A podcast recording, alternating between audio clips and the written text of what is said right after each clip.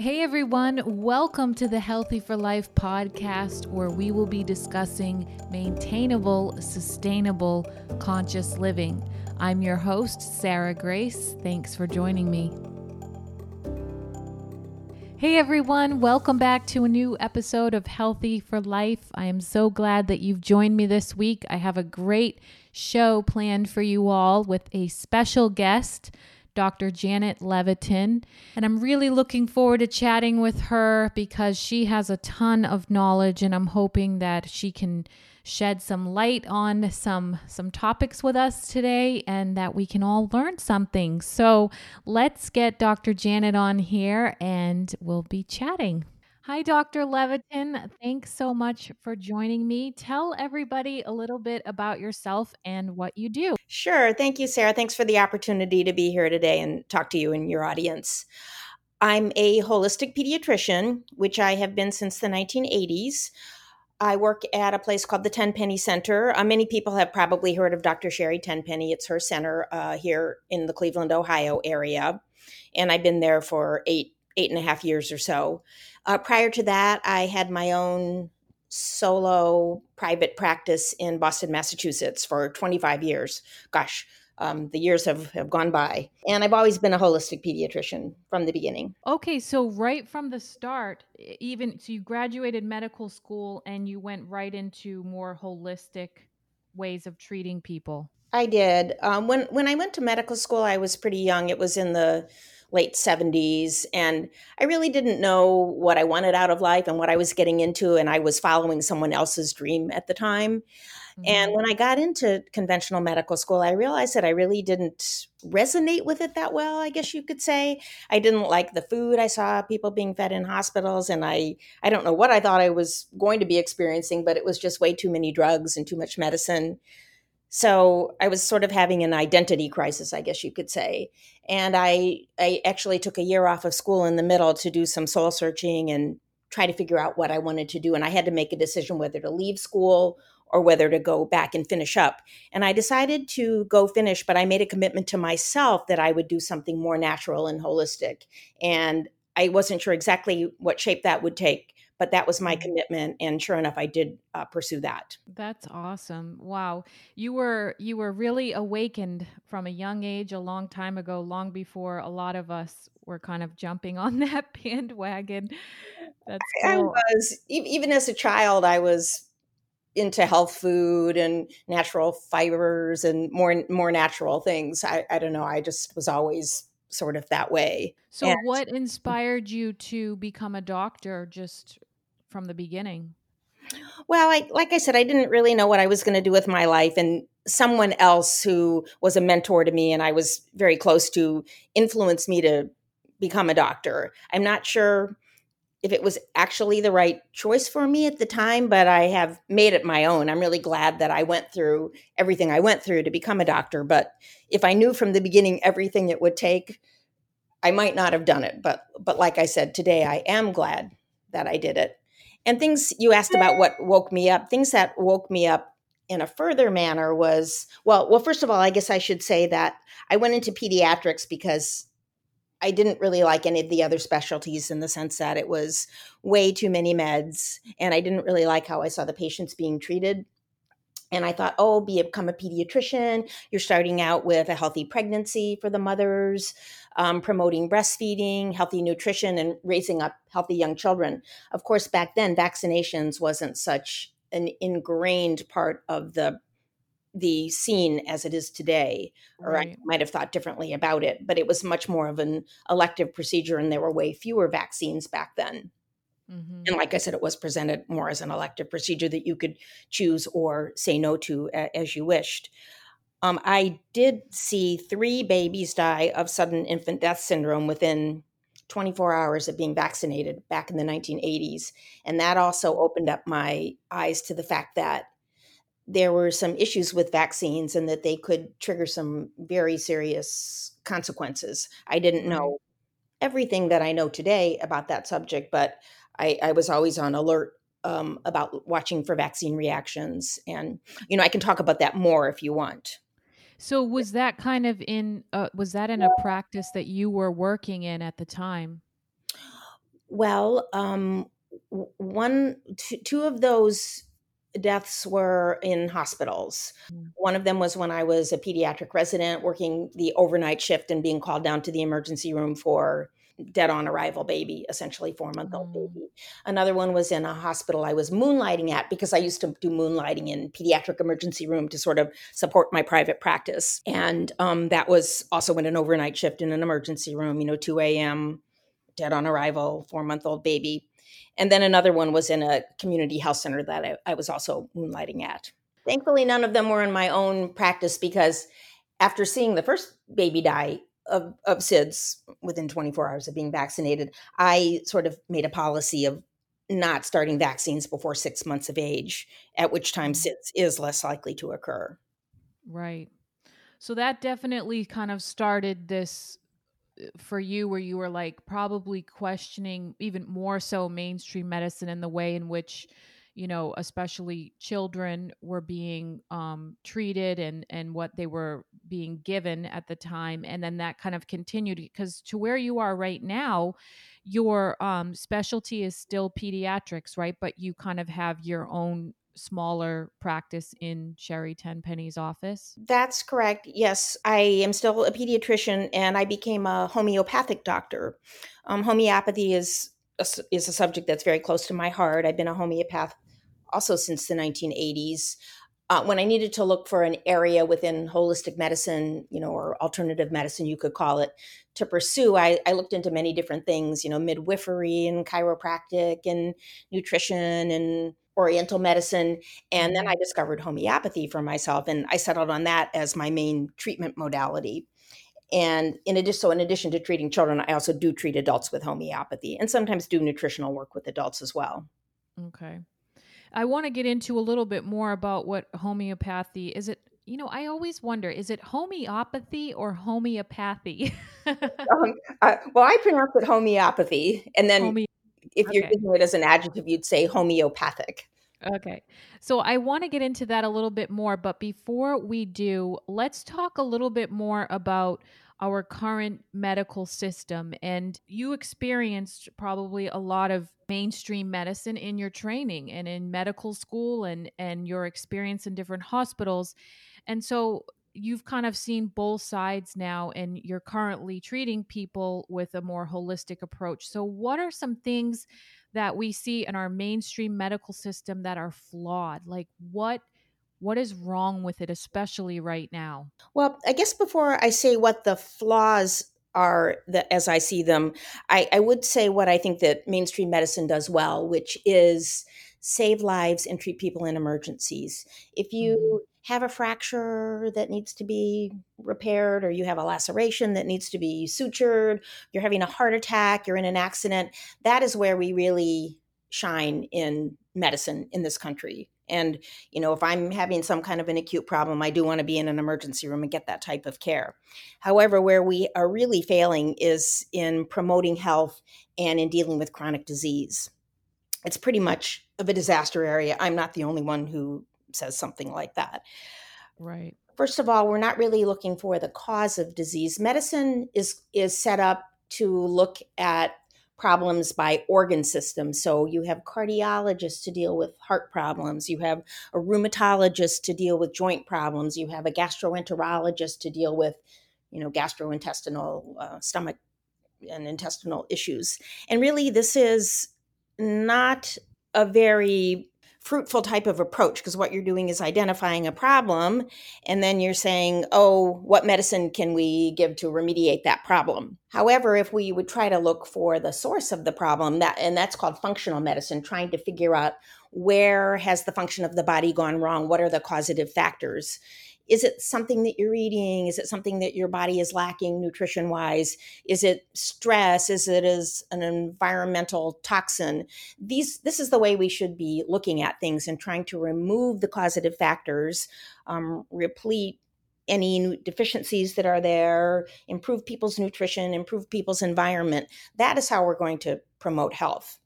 Mm-hmm. I mean, if you look at medicine, the US has not quite 5% of the world's population, yet we take 65 to 70% of the drugs. So the medic- the prescribed drugs. So, right there, you can see that there is a big problem. Exactly. Yeah. I mean, what do you think that doctors are not taught to look at the cause and and that functional aspect or do they not have time to treat patients that way in their practices because of uh, insurance and you know you need to get them in and get them out?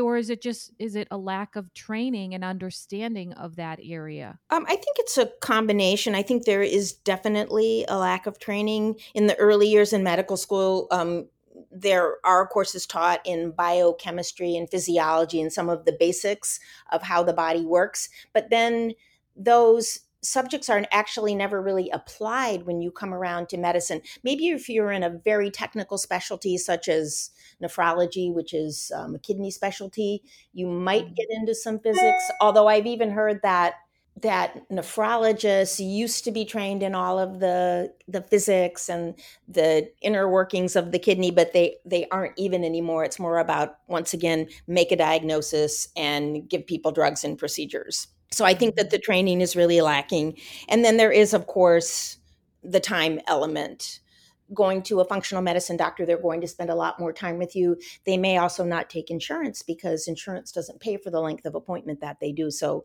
those type of doctors may be you know fee for service. On the other hand they are working for you and they're not working for the benefit of an insurance company or following the guidelines of an insurance company. Yeah, I know like with my my actually my daughter's pediatrician, he doesn't take health insurance. And so I go in there and I get a good 30, 45 minutes, even sometimes an hour with him. And granted, it'll cost.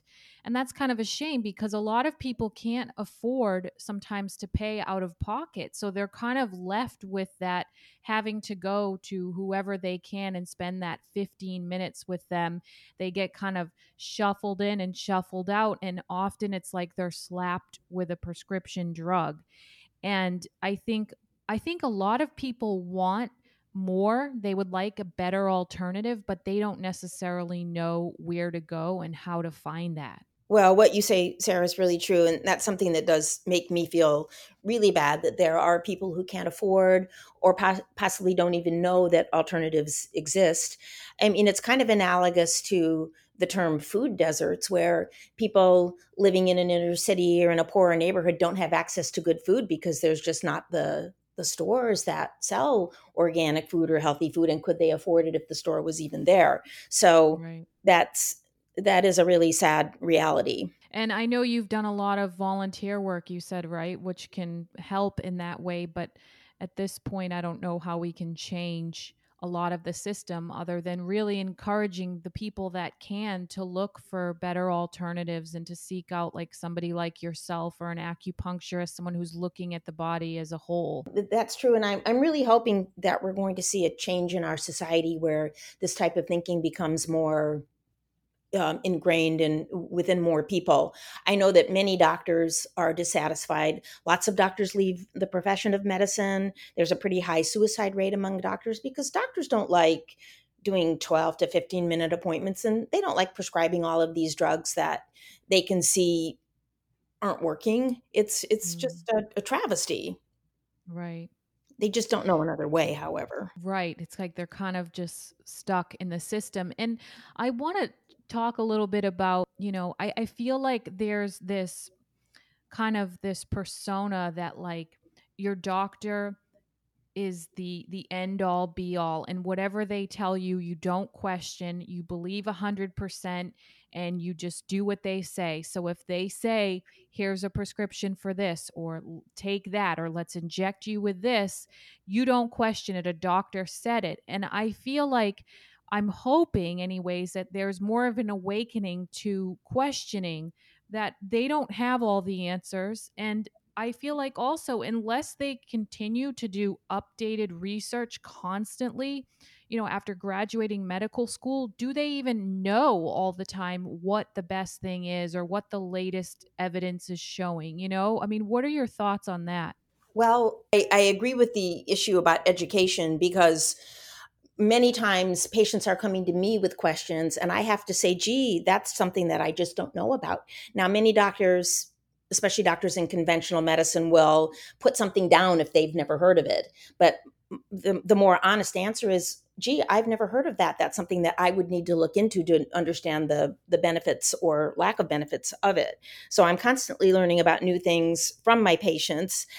And I really encourage people to take charge of their own health. I the at the root of the word doctor is teacher. A doctor is there to teach and help and guide and make suggestions.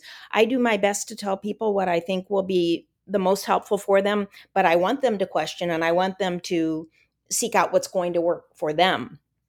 Mm-hmm. You know, mm. at the same time, oftentimes the interventions that I'm recommending are extremely safe.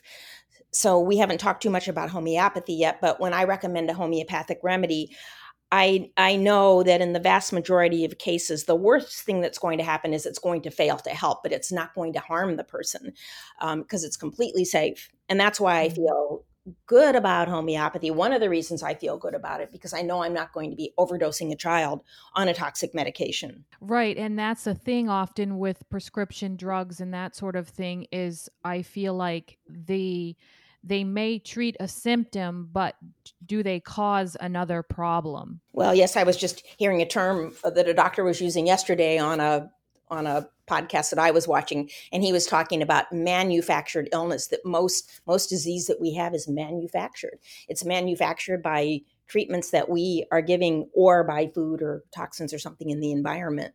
That not that much of disease is actually completely natural. That's unbelievable when you think about it. And it, it gives you power to know, okay, we can fix it, you know, if we take control of our health. Uh, but then it also it's kind of sad when you when you look at the bigger picture of how many problems that we currently have with our health that they're our own fault a lot of them what do you think is really the potential risk of prescription drug use and when is it absolutely necessary to prescribe uh, like for you when do you say okay i'm going to prescribe a, a prescription drug I, I don't do prescription drugs very often. I uh, especially since I'm dealing with dealing with children, they're using using fewer drugs anyway. But um, probably the main category of medicines that I would prescribe are antibiotics. And whereas a typical doctor might be prescribing them several times a day, I'm prescribing them probably several times a year um, because I can treat many types of infections safely and effectively with homeopathy. You know, for example, ear infections, that's the most common type of infection that children have. And I treat 90 plus percent of them successfully with homeopathy, both acute ear infections and then chronic ear infections, or that tendency to have them recurring. You know, homeopathy might not be the only thing I use, but it's definitely a key tool in, in working with that. So occasionally, if homeopathy isn't working or a person has a very serious ear infection, or something along those lines, I may prescribe an antibiotic, just not very often. The other thing that mm-hmm. I do prescribe sometimes is um, medicines for asthma, because what I tell people in a situation like that, you can get into an, an acute event where the a child isn't breathing properly. So you want to have a plan A to heal up asthma, which is your long-term plan for curing the asthma and helping the child move to the point where they don't even really have it anymore. But in the meantime, if there is an exacerbation on a particular day and a child isn't breathing properly, you can use some rescue medicines to come in there and help with the breathing. I do try to mm-hmm. stay away from the, the steroids, which are typically given long term and are you know put the child under a long-term suppression.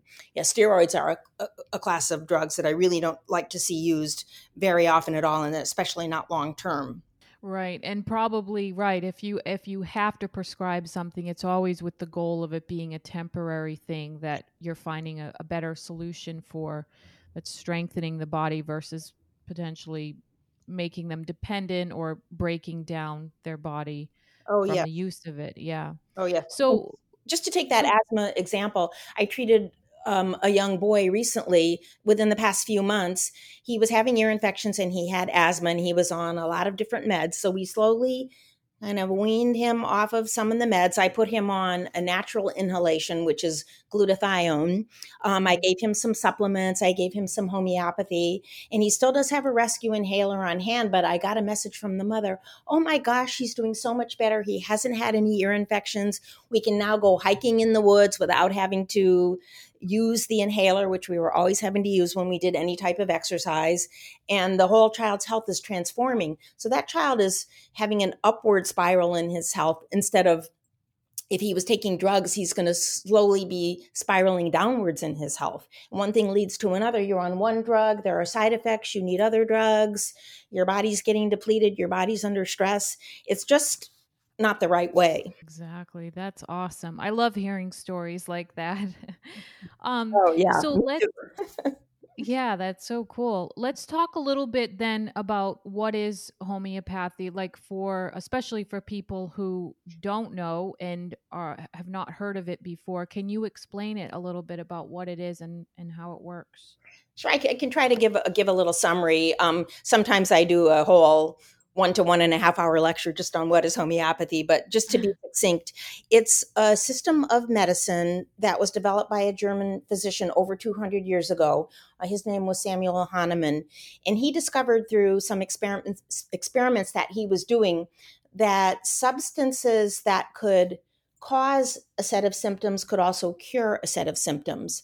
And the way it all started out, it's actually kind of interesting because it started out with quinine, which is related to hydroxychloroquine, which is kind of coming up a lot today in the news because it's a treatment and a preventive for malaria and also right. possibly a treatment for COVID 19. But at any mm-hmm. rate, he, he discovered. He, he questioned why quinine was a treatment for malaria, and he read in a text that it's because it was bitter and had a tonic effect on the stomach. And that didn't really make much sense to him because many things are bitter and can have a tonic effect on the stomach. So he decided to take some quinine, and lo and behold, he developed the symptoms of malaria. So by taking the, su- the substance, he developed the set of symptoms that the substance can also cure. So that's the the root of the word homeopathy. It's similar suffering. So we're looking for a substance that has an affinity for the symptom expression that the person is going through. So, for example, if I see a child with an ear infection, I'm going to see is that child, you know, weepy, needy, or and clingy, or are they irritable and upset and having a tantrum? You know, what's the nature of the fever? Are they experiencing a lot of pain or not too much pain? Are they thirsty or not thirsty? So I'm going to look at the as much of the symptom complex as I can, and then I'm going to choose a homeopathic remedy that fits with that child's symptoms. So instead of just pulling something off the shelf like one out of five antibiotics that I have access to, I'm going to look in my homeopathic references and pick something that actually fits the symptoms of the person and not just randomly selected and that's what what makes it work because it has an affinity for the person now the other thing i should mention is that when we prepare homeopathic medicines when i say we i should say when the homeopathic pharmacy which is licensed and regulated, prepares homeopathic medicines. Um, they're put through a series of dilution a, a, series of dilutions. So the dilutions will take out the toxicity of the medicine, and which eat, with, with each dilution, the solution is put through a shaking uh, procedure called, which is called succussion, and the mm-hmm. shaking creates a dynamic formula within within the solution. And that's why homeopathy number one has no toxicity and number two works on the dynamic body works on the energy body which is really where all disease starts. It starts in our energy field and then it manifests in the physical body. So home- homeopathy is kind of treating at that dynamic level. Very cool.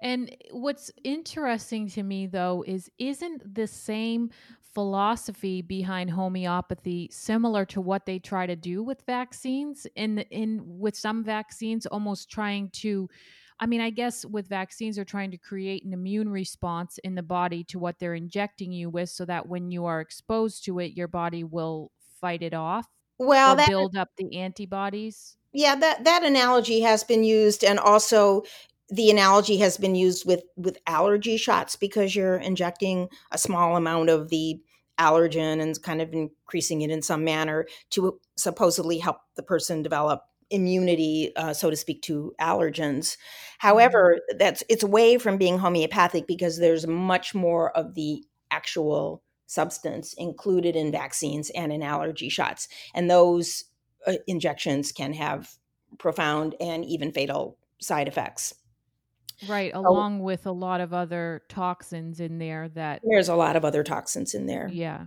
It, it could be a good time for me to mention that a branch of homeopathy is called homeoprophylaxis, prophylaxis mm-hmm. meaning prevention. Right. Um, and it is an alternative to conventional vaccines that, believe it or not, has been around since before the vaccine era. The same person I mentioned before, Samuel Hahnemann, who was the founder of homeopathy, was treating people with scarlet fever uh, back then in the I guess it would be the late 1700s, there were no antibiotics. So if you had scarlet fever, it could be fatal. It's a strep infection. And today, an antibiotic would be prescribed for it. And actually, I as a side note, I should say that strep infections are one of the things that I often do prescribe an antibiotic for because they can have some pretty bad after effects. But anyway, okay. getting back to um, be- before the antibiotic era, uh, Samuel Hahnemann was treating people with scarlet fever with homeopathy. Then he had the thought maybe I could treat people who haven't come down with it yet and prevent them from getting it. And sure enough, that worked. Eh, but it had no toxicity such as a vaccine. Now, when when vaccines first came in, the first one was smallpox. It was called an inoculation. It was called arm to arm inoculation. So. If I had smallpox, I would cut open a pustule on my arm, and you would cut your arm, and I would put my arm up to your arm, and I could possibly give you immunity to smallpox, but more likely I would give you smallpox and possibly give you syphilis, tuberculosis, or leprosy or something like that. And mm-hmm. it was just really a completely disgusting procedure. And many people revolted against it at the time. However, there was a homeopath. His name was James Compton Burnett, and he developed a homeoprophylaxis method that involved that dilution and um, shaking procedure that I was talking about. And he used it on himself and his patients and his family, and he had no cases of smallpox and no deaths. So, all the way back then, 200 years ago, homeoprophylaxis was safe and effective, more safe and more effective than the vaccine was. And this is just a buried piece of history that makes me feel well outraged that people don't know about it and, the, and this um, history is suppressed. Right, exactly. I'm sure even back then he was probably kind of silenced because it, it, I feel like it even started to become controversial then. It's it's true. Um, he was. He he wrote a book about it, which is a really interesting little book to read from, you know, around 1800. it's it wow. seems old timey, but it's actually um, relevant today. And homeoprophylaxis can be used, it has been used very successfully in Cuba for leptospirosis and other infections. And there's research papers that show that. It's been used successfully in Brazil for meningococcal disease, which is a serious bacterial infection that can cause meningitis and other um, serious problems. So homeoprophylaxis is is amazing, and we actually offer a program in it at my office, at least up to this point. We we haven't been shut down yet. And do you find that a lot of people bring their kids for it? A fair number. Um, i always present it as an elective procedure. I tell people i encourage you to look into this but it's something you can choose to say yes or no to. I don't i don't push it on people but i do encourage people to look into it. We've been running the program for um, maybe six seven years and we've probably entered you know 200 to 250 children into the program something like that. Not not mm-hmm. massive numbers but but you know su- substantial numbers for me. And do you find that you guys do this with all of the same diseases that we vaccinate for? Well i do i base my program around the programs of dr isaac golden who's a homeopath from australia who's been doing homeoprophylaxis for probably something like 35 years. And I believe he created his program to kind of mimic a vaccine program because people are so programmed about vaccines and they're so triggered about the possibility of the illnesses that vaccines are supposed to prevent, but in many cases don't actually really prevent that right. we want to offer something that's that's an alternative that's perfectly safe and I, I don't have research or real science to back up this claim but is probably more effective than vaccines I mean, mm-hmm. for example, there's an article that I downloaded in the last year or two. It's called something like the 117 year odyssey of pertussis and pertussis vaccines. And it's not from a flaky journal, it's from the Journal of the Pediatric Infectious Disease Society, so a well reputed journal. And basically, what the article says as is that the acellular pertussis vaccine that's part of the DTaP, which has been used for the last probably about 20 years. Yep. If you take give, giving that vaccine to children causes a lifetime increased susceptibility to pertussis infection and there's essentially nothing that can be done about it. So what they say in the article is that the vaccine has actually has a negative effectiveness. You are more likely to have pertussis and on top of that have a silent infection that you don't even really know about but that you can unknowingly be spreading to other people. So that that is just blows my mind and is completely outrageous and people don't know about it unless they've taken the time to really dig into the science. And no, no, nothing like that will happen with homeoprophylaxis. So right. And it's a great alternative i guess for people that are fearful of uh, what could happen if i don't vaccinate because maybe they're you know kind of still unsure and i'm i guess i just look at a lot of the diseases viruses that we're vaccinating for and i say to myself is the the risk reward there? I mean it, measles for instance. You know when my dad was coming up he had measles and it was similar to chicken pox and it sucked and he was home for a week and and of course there's always going to be those immu- immune compromised people that it may affect differently but chickenpox measles whooping cough eh, what is it diphtheria tetanus. If you go to the the hospital you're going to be given a tetanus shot if you did step on a nail regardless of you know having the vaccine right? So it's like i guess i kind of wonder are a lot of these things that we're vaccinating for are they really of the concern that i think we're putting on them you know well, you bring up a really good point, Sarah. I've given a lot of lectures about vaccines. I call it vaccine controversies. And one of the things I do is I break the various infections that there's vaccines for into different categories. And, you know, the first vaccine the first category i talk about is there's no way your child can catch that disease so we were talking before about procedures and drugs creating problems. Well, there's a big mm-hmm. problem in our country, and it's been going on since 1991 when they started giving hepatitis B vaccines to one day old babies in the hospital. Yes. So, if you think about hepatitis B, how do how does one catch it? Either through sexual contact with an infected person, sharing needles with an infected person, or possibly if you work in a lab with body fluids and you have a needle stick. So, what is a one day old baby doing that could cause them to catch hepatitis B? And the answer is nothing. So there's essentially no way your child can catch hepatitis B, and there's n- absolutely no need for that vaccine. Possibly with the rare exception of a mother who has an active case of hepatitis B, which isn't that common uh, thing in this country. So, mm. the other infections that your child essentially eh, cannot catch are diphtheria and polio because we haven't had cases in this country since maybe the 1970s. So then the next category you already alluded to, and, and that's the category of, well, gee, that infection isn't so bad anyway. And I would put measles, mumps, rubella, chickenpox, and hepatitis A into that category. I may be the same age as your dad. And when I grew up, I had measles, mumps, rubella, and chickenpox. And they weren't that bad. Yeah, you got out of school for a few days and you you moved on. I barely even remember having them. And right. I developed my natural lifelong immunity, maybe not to chickenpox because that has a little different dynamics, but to definitely to measles and rubella, I still have that immunity today.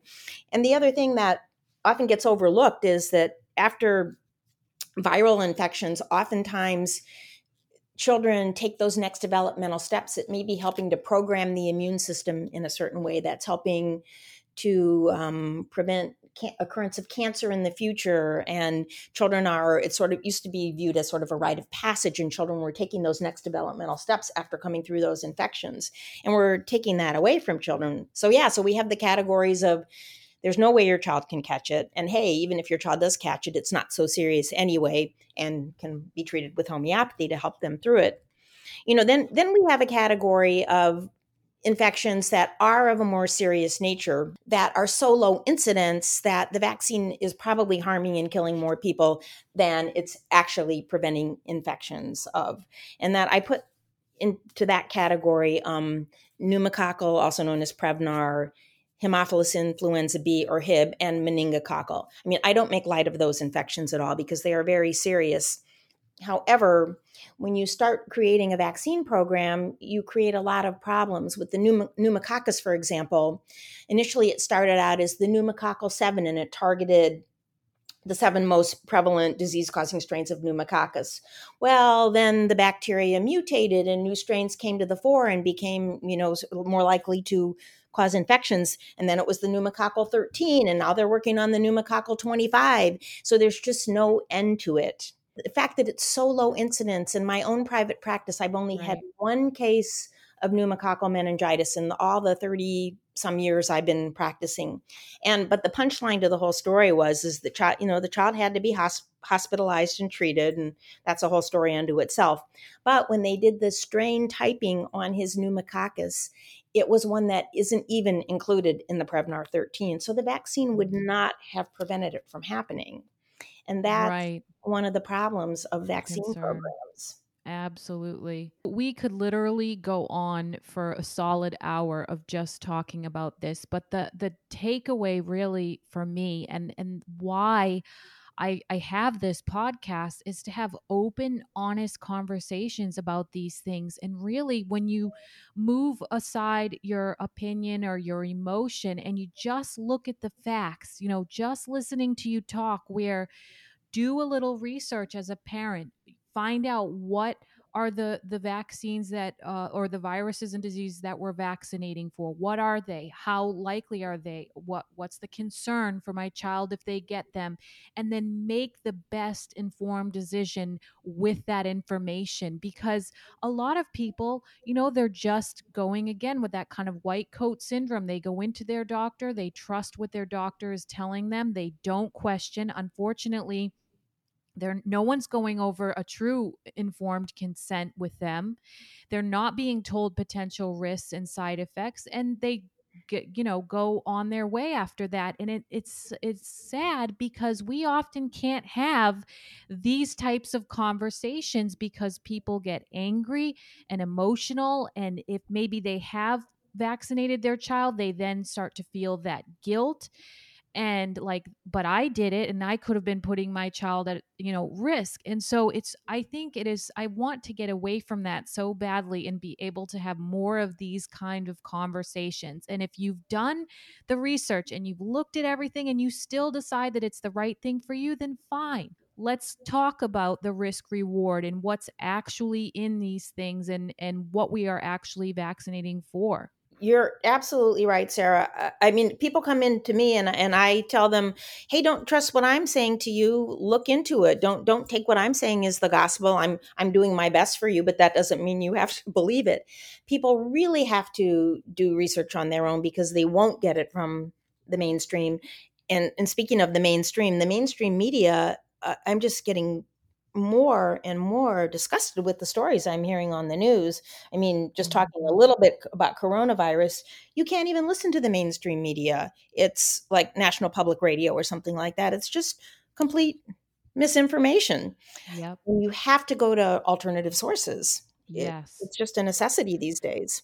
The sad part is people are reading headlines, and that's currently what's going on with COVID 19 and how people are freaked out and in fear because they're only reading headlines. And if you're wanting to do any kind of research, on vaccines and the best way to to deal with some of these viruses and diseases you you cannot go off of headlines and unfortunately a lot of CBS, NBC, ABC, they're being bought and paid for by a lot of these pharmaceutical companies pay for their advertising and they're not allowed to put certain information out. So and it's like often if you if you see a headline on facebook for a study. You have to see who put the study out and who funded it because if it was put out by a vaccine manufacturer, it's not likely they're going to tell you that their vaccine may cause, you know, like death or uh, a, a stroke or seizures or whatever. Of course, they're not going to want to tell you that.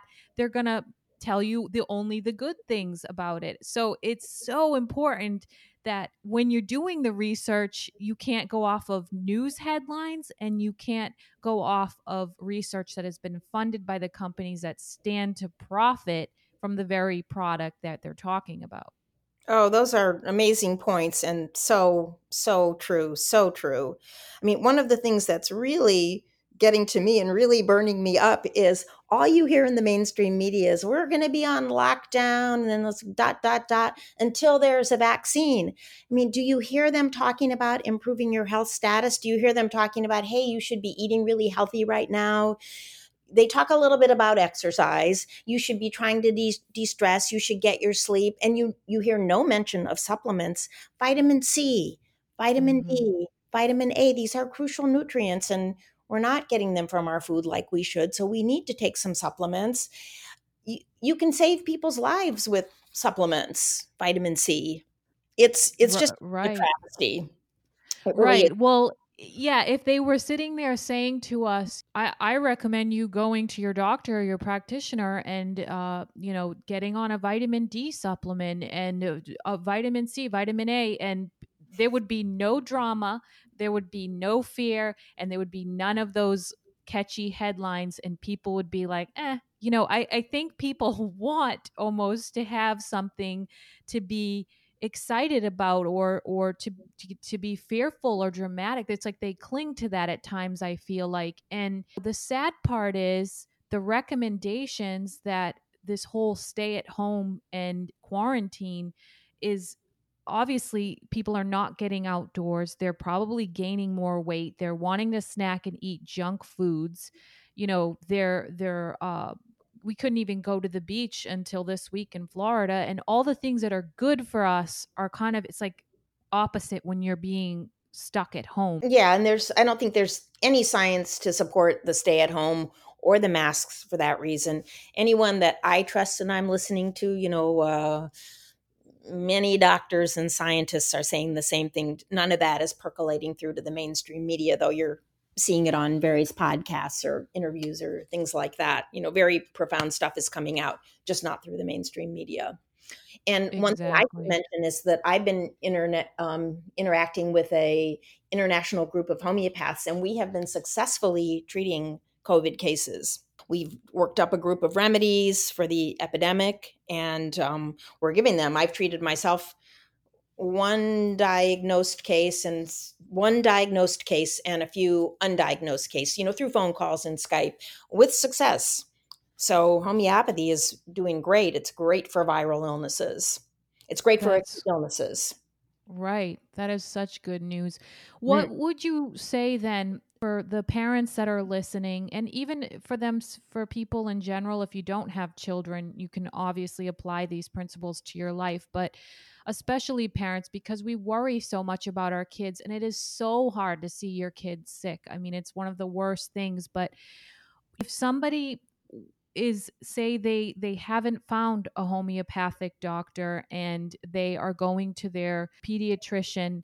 what would you recommend to them as far as informed consent goes and when they're sitting with their doctor they have the right to ask for um, the in- inserts to vaccines and the ingredients and the risks and all of that, right?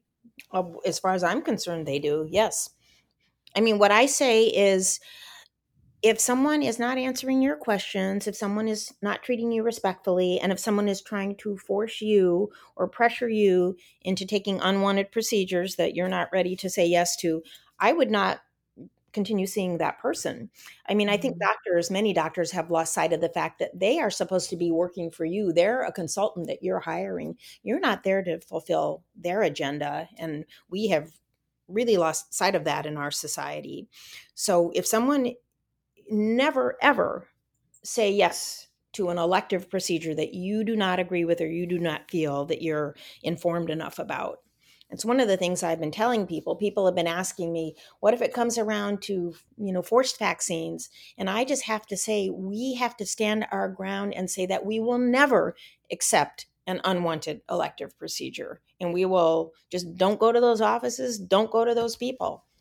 You know, the right. Marketplace, let the marketplace speak. Go to those doctors who are respecting you, respecting your choices, uh, conversing with you, and providing you with information that works for you. Exactly. Do you have any books maybe that that someone could buy in order to kind of read up on vaccines and vaccine ingredients and and this sort of thing? Well, my um my boss, Dr. Tenpenny, has a couple of books and then she's got some ebooks and those can be found i'm pretty sure at our website. I myself don't have um, books but i do have a fair number of blogs on the tenpenny site which is um, tenpennyimc.com it's t-e-n p-e-n-n-y-i-m-c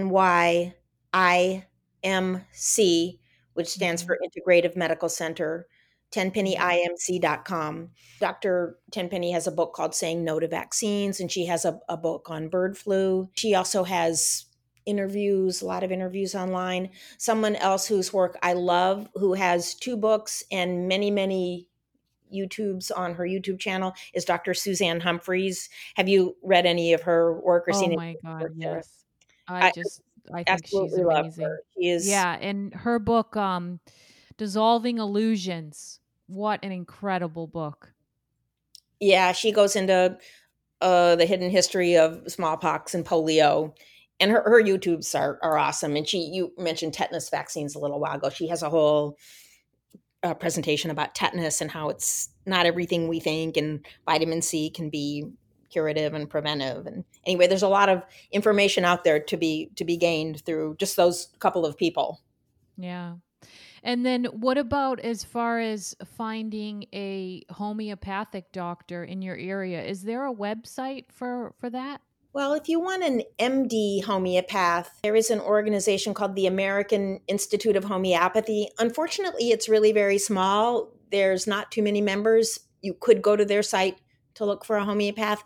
Otherwise, there's also the National Center for Homeopathy, and they're sort of a clearinghouse for homeopaths. You may be able to find a listing there that may be a non MD, but non MDs can do very well at homeopathy if they've put in the mm-hmm. time and studied it properly. Right.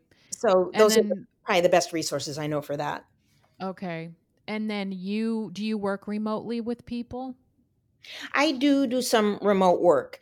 Um, I can't really do diagnosing across state lines, but if someone is coming to me just for homeopathic advice and they already have a diagnosis or they don't need a diagnosis to be made, you know, official medical diagnosis. Um, I can see people via Skype or or something like that, some type of platform like that. And I cannot say enough, and I've said it before, but I really, really recommend to people to have somebody in your back pocket who you can call on that's either uh, an ND, a naturopathic doctor, someone like yourself, uh, a homeopathic MD, a acupuncturist, somebody that you that will listen to you and truly find ways to help you your body be strong enough to deal with whatever it is that it's facing whether it's your immune system or a virus or i mean my beliefs, I would go to one of those doctors for cancer, for anything that came up in if it was me or my children,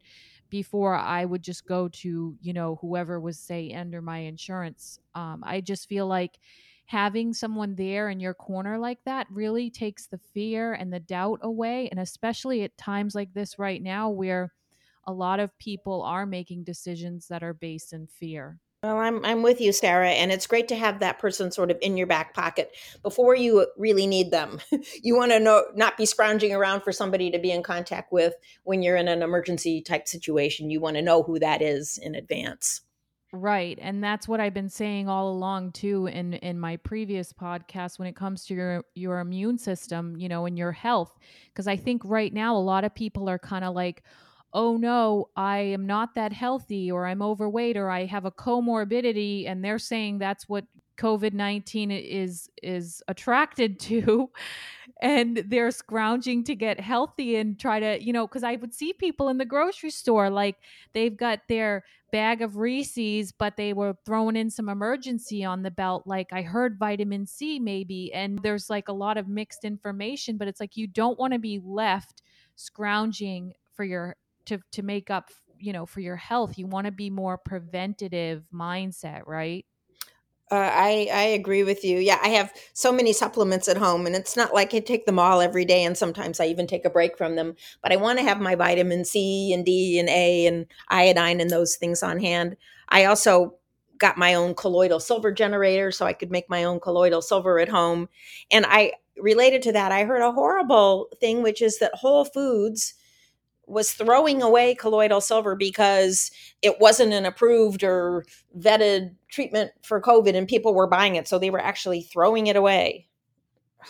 Oh no way! I'm trying to. I'm really disappointed with Whole Foods lately. To be well, honest I'm with you, trying to detox from Amazon or get get off of a- Amazon to the extent that I can. And Whole Foods is Right. of course owned by Amazon, so um, I'm I'm stopping shopping there.